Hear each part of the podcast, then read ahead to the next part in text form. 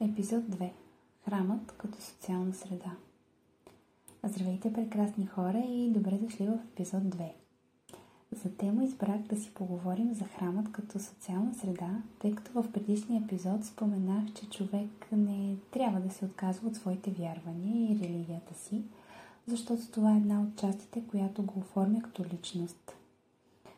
Храмът и вълненията, свързани с религията, която изповядваме, освен че могат да ни извисят духовно, могат и да ни срещнат с нашите бъдещи приятели или партньорите ни в живота. Когато гледаме някой филм, особено ако е тип Холмарк, ако се сещате какво имам предвид, прави впечатление, че когато някой от героите се е преместил в нов квартал или град, търси подходяща църква, която да посещава. Точно там да се опита да изгради своите социални връзки. Останалите посещаващия са я адвокати, я лекари, учители и така нататък. Колелото се завърта и помежду си те започват да търсят своите професионални и лични услуги. Точно на този принцип се оформят социалните кръгове. В оптимистичната теория за нашия живот Иван Хаджийски описва, че църквата играе роля на граждански клуб. След служба хората, особено жените, се срещат с близки и познати, разменят информация от типа кой е здрав, кой не, кой е заминал за чужбина или се е върнал в България. Храмът, освен че е място за молитва, е и за раздумка. Не трябва да забравяме, че църквата играе огромна роля по време на освободителните процеси. Комитетите са ги използвали да се, за да се събират, крият хора и пренасят оръжия. Въвеждането в дадена религия изисква предварителна подготовка. Кръщенето, бар или бат мицвата, сюнетът и така нататък се организират детайлно преди да се извърши самият ритуал. Това са много лични и светли празници.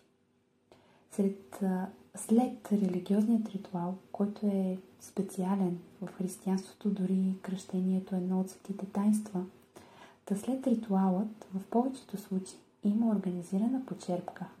Гостите са предварително поканени и са съставени от нашите близки, от семейството ни. Всички са в приповдигнато настроение, облекли, облекли са си най-хубавите и най-новите туалети. Има украса, подаръци, фотографен наед от да увековечи всеки един миг от това така важно събитие. Изобщо строи много радост и вълнение. Вярванията и ценностите на семейството ни са се запечатали върху нас и ни съпътстват през целия ни живот. Може през годините да сме спрели да изповядваме някой от тях, да ги даваме като добър или като лош пример, но и в двата случаи са ни послужили.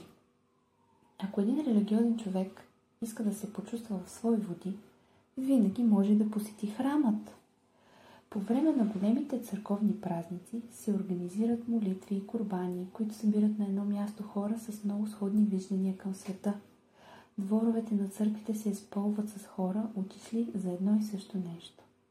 Може сега да ви се стори много смешно, но на подобен принцип феновете на дадена група или изпълнител изпълват стадионите, за да станат част от концерт, да бъдат сред себе подобни. Хора от различни крайчета, но с общ музикален вкус. Се запознават, разменят своите координати, за да споделят бъдещи проекти на артистите. Същите тези хора на следващия ден могат да посетят репетиция на църковния хор, в който участват, там да се срещнат с другите си приятели, с които ги обединява любовта към църковната музика, например. Както едно животно се нуждае от своето ято или бутница, от определена среда, за да оцелее, така и на човекът му е нужна среда от себеподобни. Други хора, с които да има теми за разговор. Това ми напомня да спомена и така наречените секти. Този тип организации се умяват да привлекат към себе си хора, които са се изгубили някъде по пътя. Останали са разочаровани, изгубили са работа или близък, и търсят своята нова социална среда, където да бъдат изслушани и разбрани. Там също има церемонии за приветстване и въвеждане. Най-големия минус е, че въпросните секти имат навика да ни отделят от останалите ни социални кръгове, а според мен не трябва. Както можем да имаме N на брой интереси, така можем да бъдем част от N на брой социални микросветове. Можем да сме част от хор във вторник, а в сряда да имаме сбирка на читателския клуб и членовете на двете неща да са различни.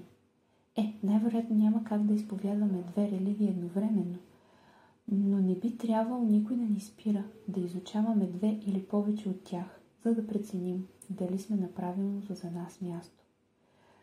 Даже някой интроверт понякога има нужда да се срещне с друг интроверт, за да обсъдят как предпочитат да бъдат сами.